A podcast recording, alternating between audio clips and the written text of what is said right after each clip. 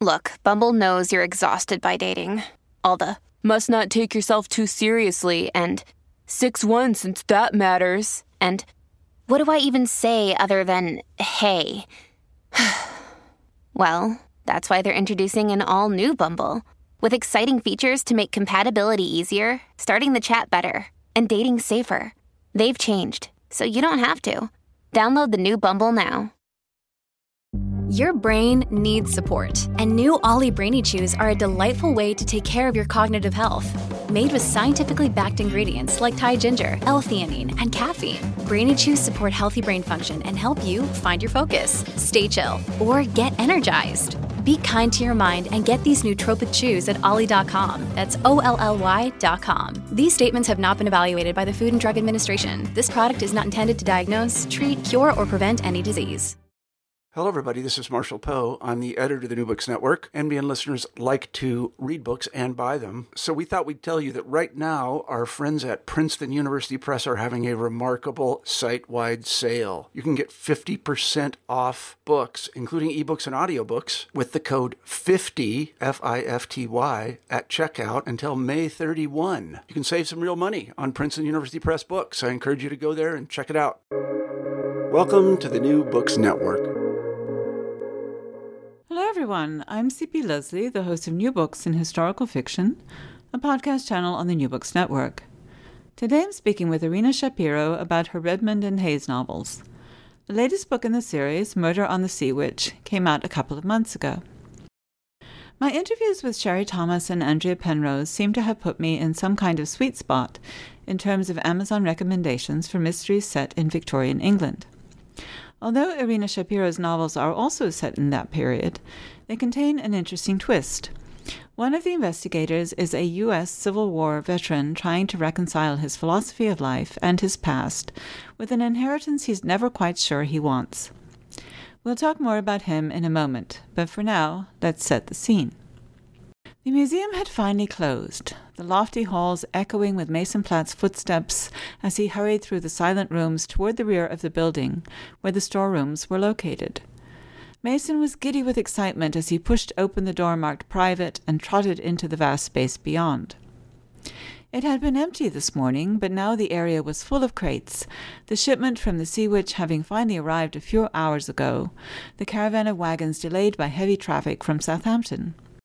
Mason had to admit that he liked the name of the vessel and found it appropriate to the cargo it had carried. A sea witch was a mythical creature, someone found in legends and spooky stories told by sailors, as were some of the artifacts that had been stored in its spacious hold.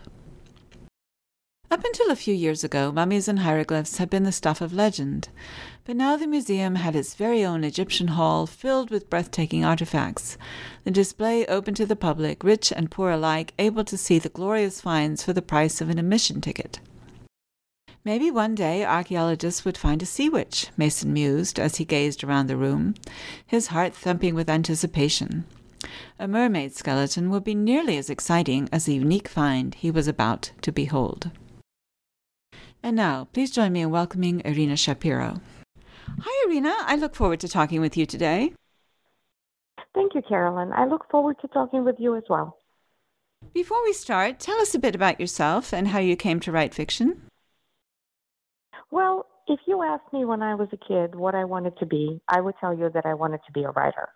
Because to me, that was the ultimate choice of career. That was better than being a rock star or an astronaut or even an archaeologist. And the fact that I am living the dream is still a source of wonder to me. But I didn't start writing until I was in my late 30s. I left my job as a logistics manager to stay at home with my autistic son, who just wasn't doing very well and wasn't making any progress. And I was miserable and depressed, and I really needed an emotional and an intellectual outlet of some sort. And that's when I tried writing. And I have to say that the stories came surprisingly easily. And I never looked back. You have four other book series as well as this one. Uh, what can you tell us about them, very briefly, and how each group of novels differs from the others? When I started to write my first series, it was never going to be a series. It was going to be just the one book. But then people kept asking me to continue the story. I was deep into the Outlander series at the time. This was before it was a TV show.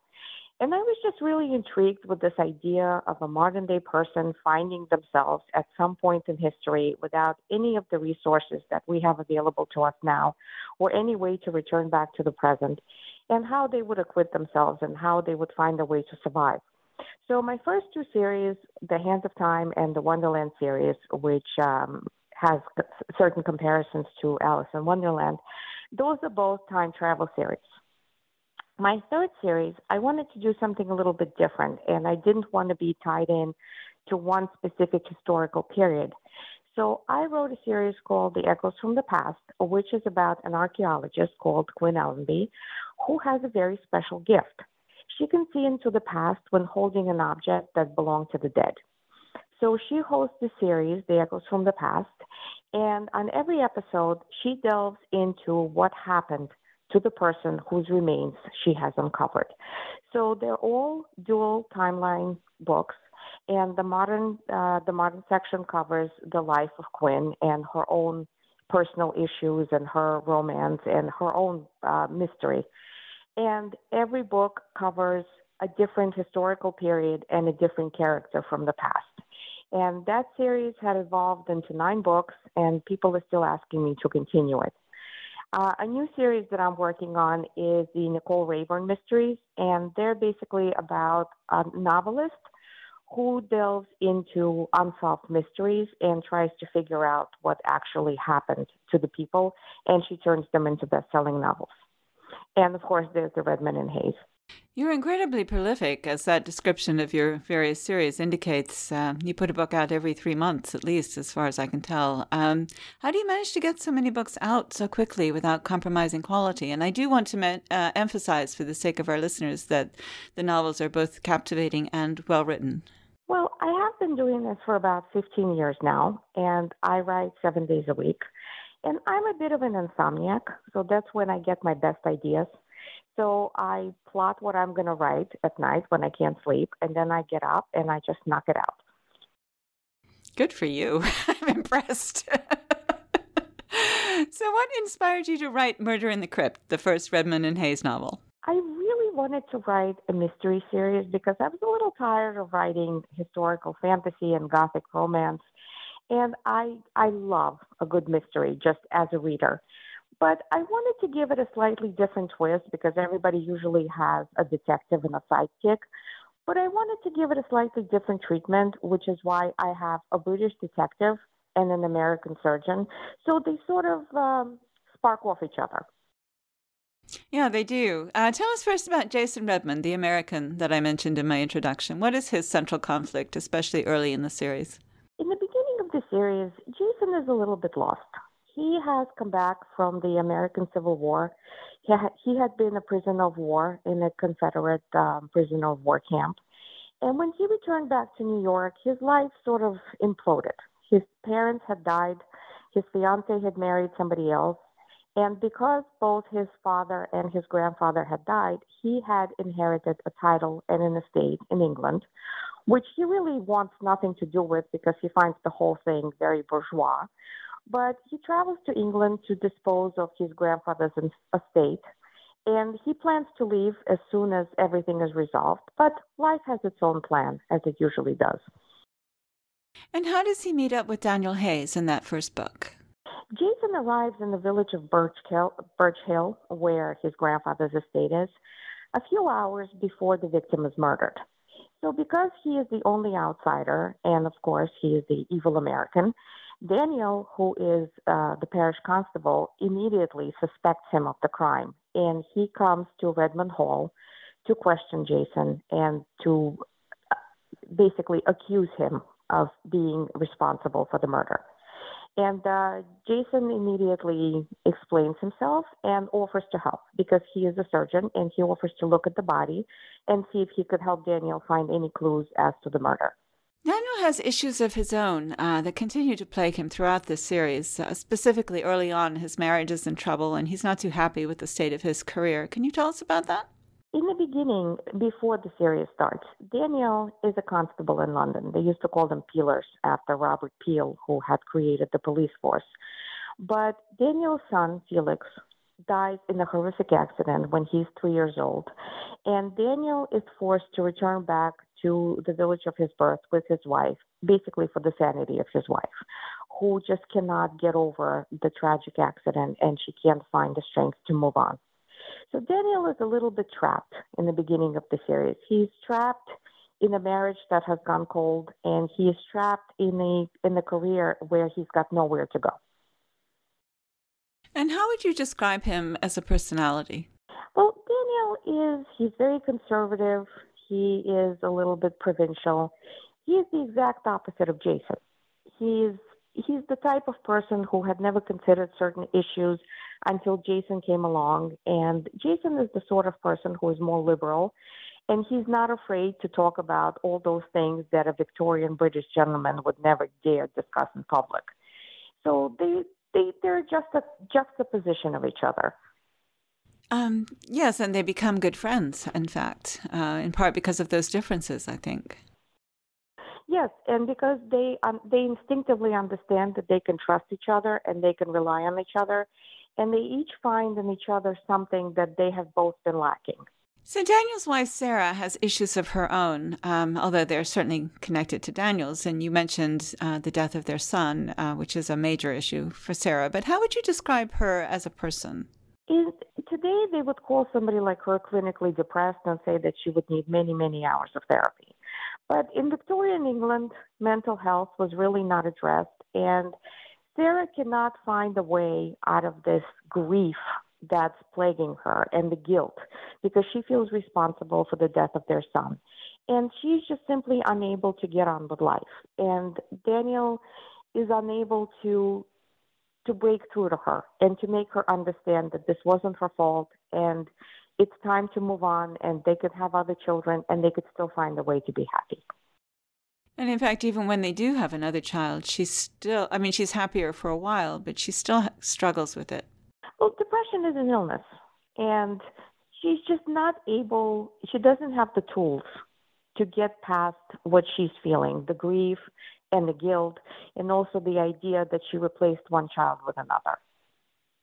And of course, there's no one to help her, as you indicated. I mean, that the only consolation people have at this period is religious, which is not. Um, I mean, it can be helpful for some people. It's very helpful, but it's not helpful for everyone. In Victorian England, the only two treatments for women were a hysterectomy, which were, which was a way to treat what they believed to be hysteria, or committing somebody to an asylum. And since Daniel doesn't want to see that happen to his wife, he basically just finds a way to compensate. Jason also has a ward, Micah. Uh, tell us about a bit about him and their relationship. Um, Micah is an Irish orphan who was a drummer boy in Jason's regiment when he was fighting in the American Civil War. And the drummer boys were sometimes as young as eight, nine years old. And Micah had come to war with his father and his brother. And after they had all been taken prisoner, the father and brother died. They starved to death in Andersonville Confederate prison. And Jason sort of unofficially adopted Micah.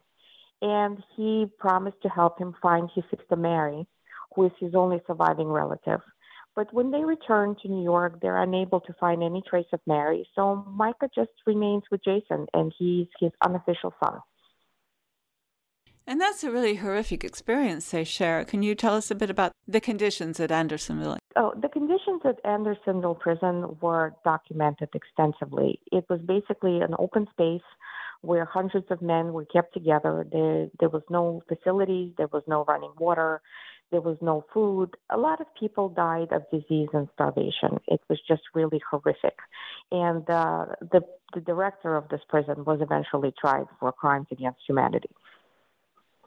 And both Jason and Micah have nightmares about their experience there. Yes, they, they have what now would be termed as PTSD. But again, in those days, nobody paid much attention to mental health.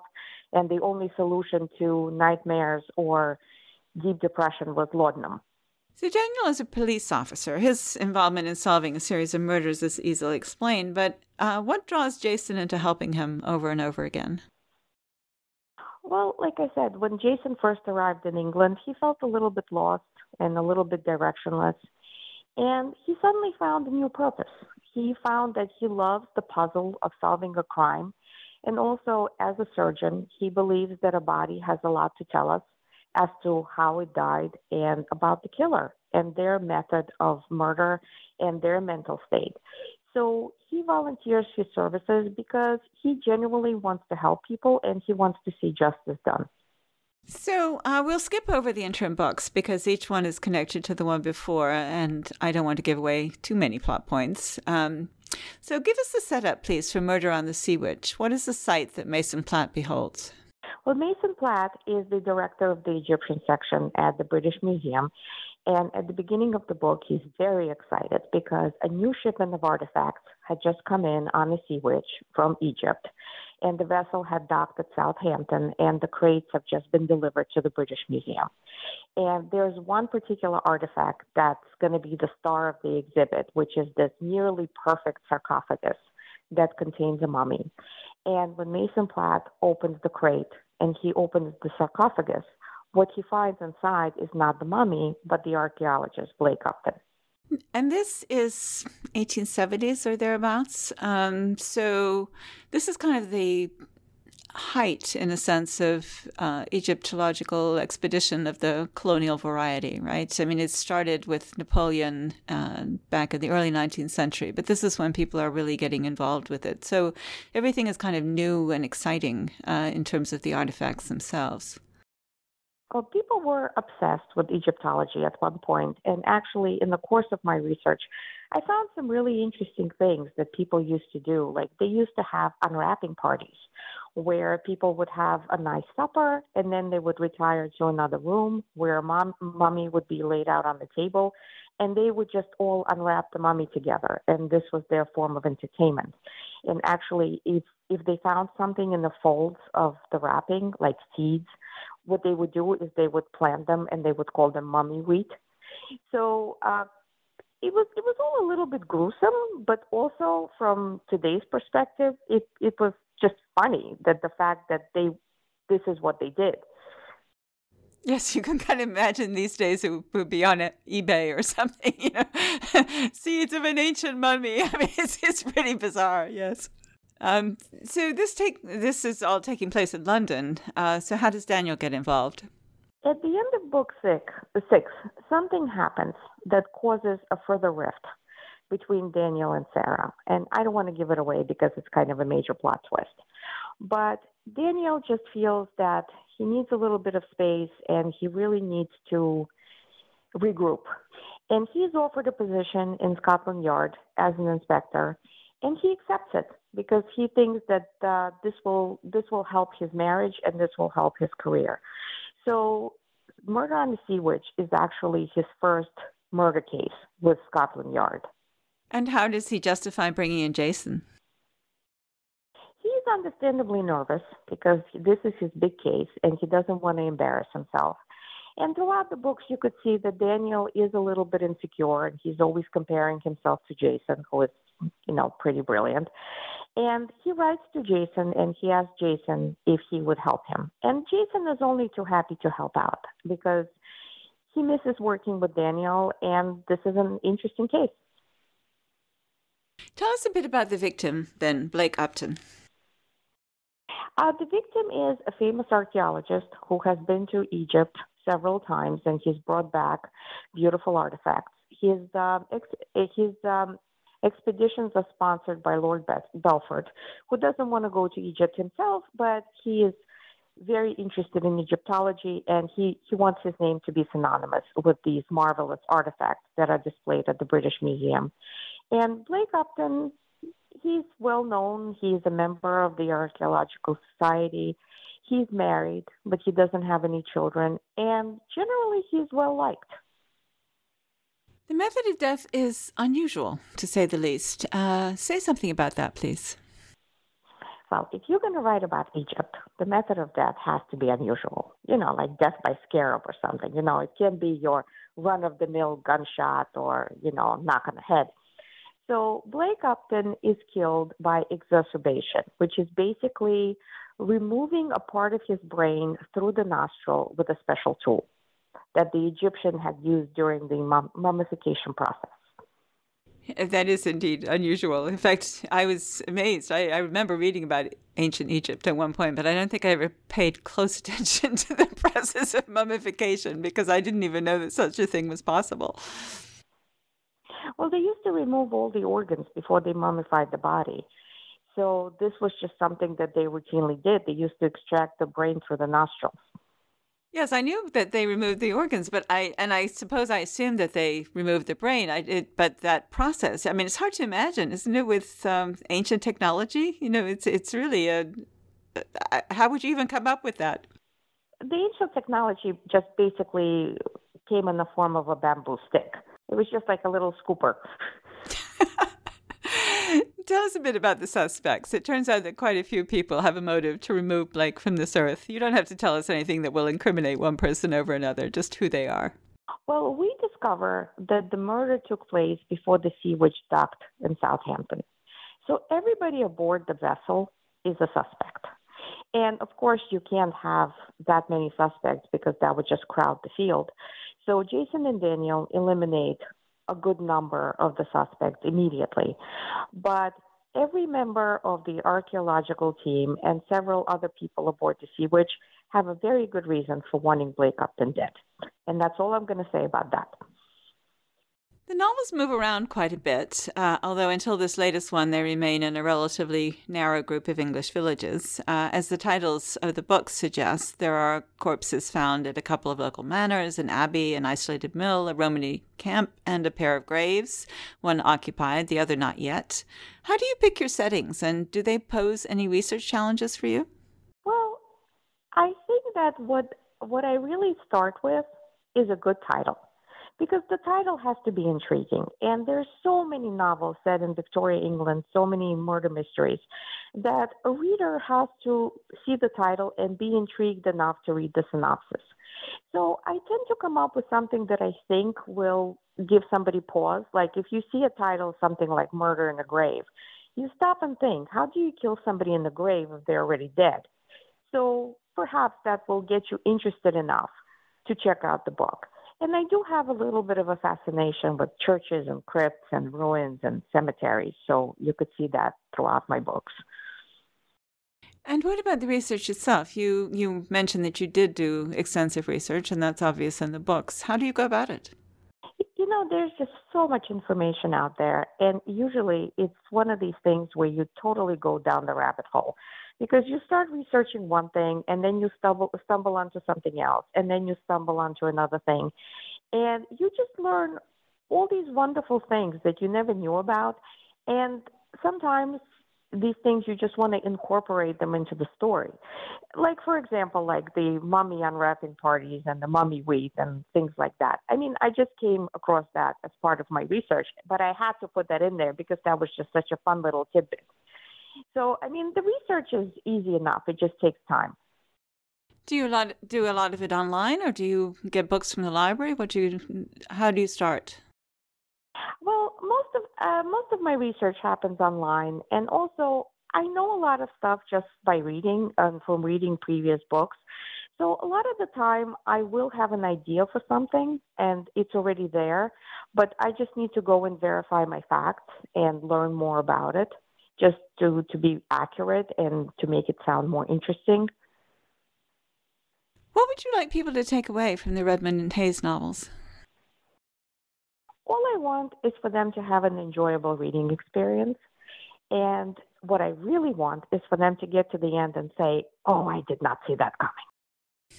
well, I have to tell you, I did that more often with your books than I have done with, I think, almost any detective series. I mean, it, by the time I read the fifth or sixth, I was at least starting to pick up the relevant clues, even if I didn't quite put the thing together properly. I would say, oh, that that must be important somehow. Um, so, congratulations. The best compliment, you know, that somebody can give an author is to say that the story was unique and that it wasn't predictable and that you really felt satisfied by the time you finished the book.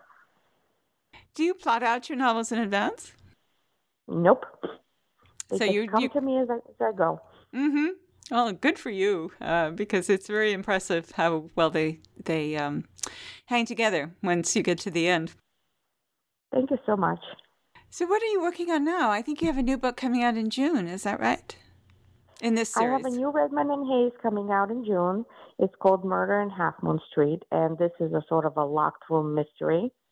And I'm also working on Nicole Rayburn book four, which is tentatively entitled The Lost Tower. And um, I'm writing them simultaneously, and um, I, I've actually already, well, I have already written the eighth book in the Redmond and Hayes, and I have just finished book 12 in the Redmond and Hayes series called Oh, Murder my goodness. Really? Wow. So, we're good through the next year at least. Oh, yeah, for sure. I think you have a Nicole Rayburn that just came out, right? Amazon wrote to me and said that. Did I get I that have right? a Nicole Rayburn book that's coming out uh, in the first week of May called The Shadow Bride. All right. Yes. Okay. So that was the one that they alerted me to. So that's coming out in May, and, and then Redmond and Hayes uh, is eight is coming out in June. Yes, I try to stagger them, hmm you know, so they don't come out at the same time. That makes a lot of sense. Uh, thank you so much for sharing your time with us today, Irina. Thank you so much for speaking with me. And thank you for listening to our podcast. Once again, I am CP Lesley, the host of New Books in Historical Fiction, a podcast channel on the New Books Network. And today I've been talking with Irina Shapiro about Murder on the Sea Witch and its predecessors in the Redmond and Hayes series. Find out more about her at www.irinashapiroauthor.com. Like us on Facebook, search for NB Historical Fiction, and follow us on Twitter at New Books Network. If you do, you'll see each time we post a new interview. You can find out more about me and my books at www.cplesley.com, where I upload expanded posts about the interviews and in general discuss history, historical fiction, and the rapidly changing publishing industry. Goodbye until my next conversation about historical fiction on the New Books Network.